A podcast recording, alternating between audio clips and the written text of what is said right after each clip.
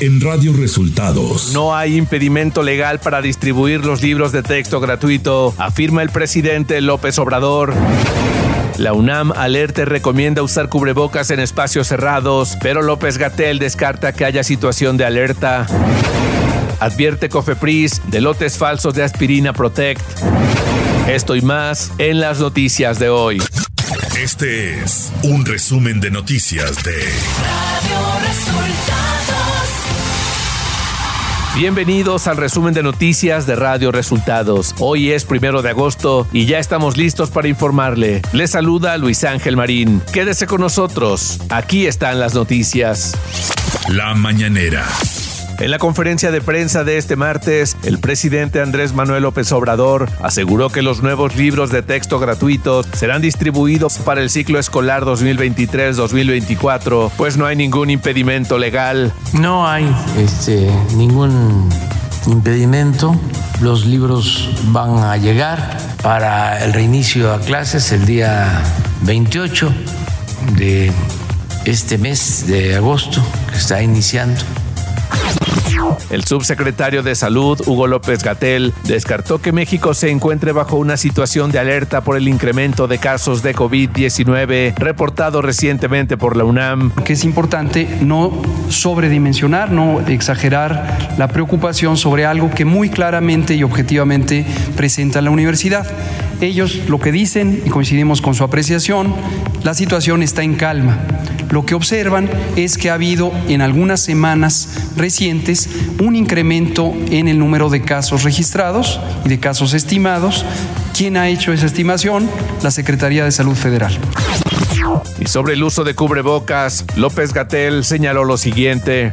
No está mal que lo use, no hay ningún problema que lo use, pero tampoco estamos haciendo una recomendación de uso masivo, intensivo en un momento dado, porque obviamente hay que tomar en cuenta que viene toda la temporada invernal y la tolerancia de las personas, la fatiga a la que se pueden encontrar las personas por estar usando el cubrebocas, podría llevarles a que dejen de usarlo justo cuando es más necesario.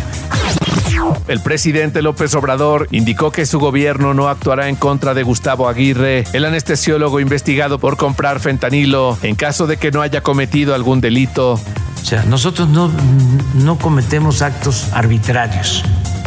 O sea, o sea no, no vamos a ir en contra de un médico que, este, que se dedica a anestesiar con fentanilo. No, eso no es así.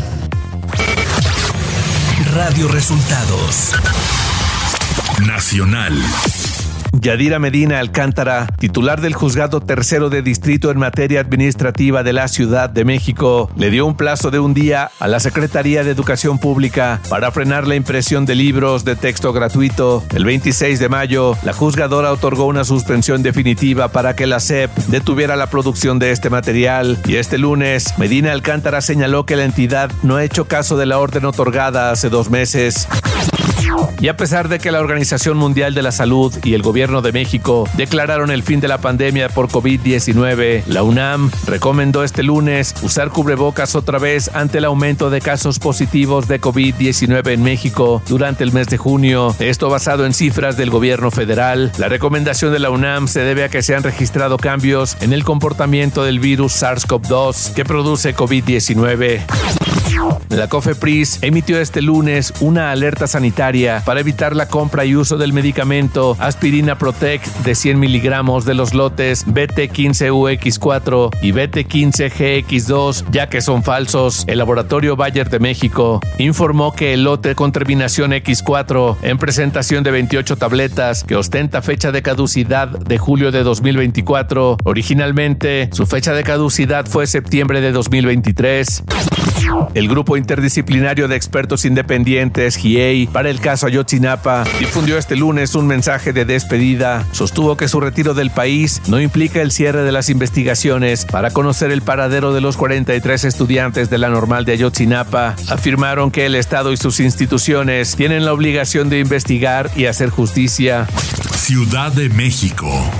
Comerciantes bloquearon por más de 15 horas el cruce de Anillo Periférico y Avenida Tláhuac por las pérdidas económicas de alrededor de 135 millones de pesos que aseguraron les generó el desplome de una parte del tramo elevado de la línea 12 del metro y las obras de reforzamiento que se realizan, pues las ventas han bajado 90%. Una representante de los 305 locatarios señaló que a tres años de la tragedia, las autoridades capitalinas les ofrecieron solamente 96 mil pesos, menos de una cuarta parte de lo que les corresponde, ya que estiman las pérdidas en 449 mil pesos por cada local.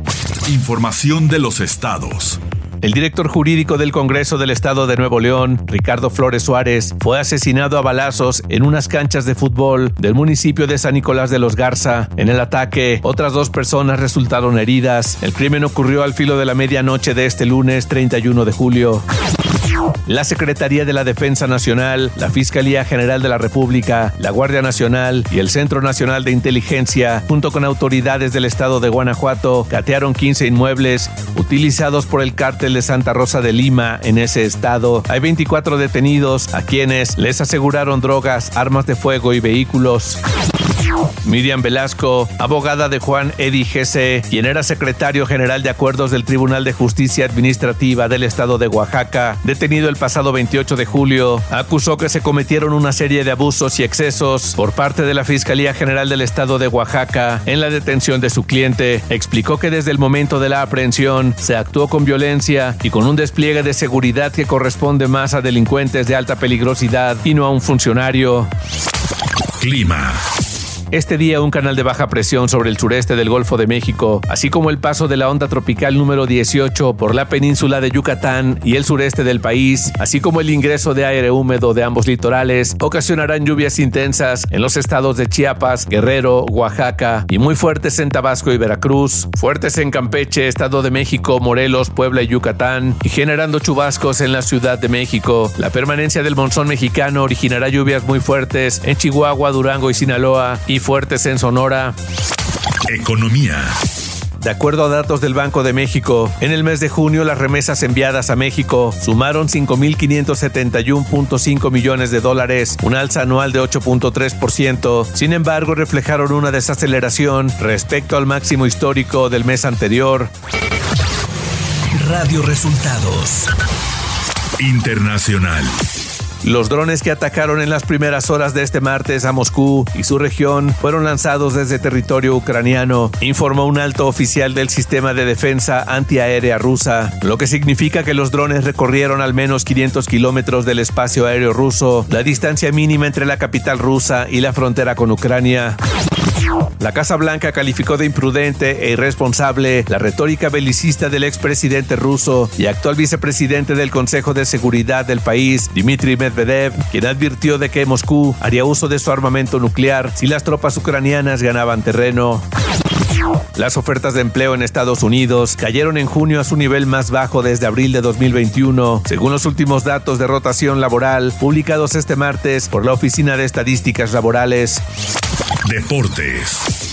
Quedaron definidos los 16 avos de final para la League Scope 2023, mismos que contarán con un enfrentamiento entre equipos mexicanos en algunos casos. Destaca que no se contará con la presencia de las Chivas de Guadalajara, líder de la apertura 2023 en la Liga MX. Los partidos de 16 avos de final de la League Scope se llevarán a cabo del miércoles 2 de agosto al viernes 5 del mismo mes. Y hasta aquí las noticias en el resumen de Radio Resultados. Informó para ustedes Luis Ángel Marín.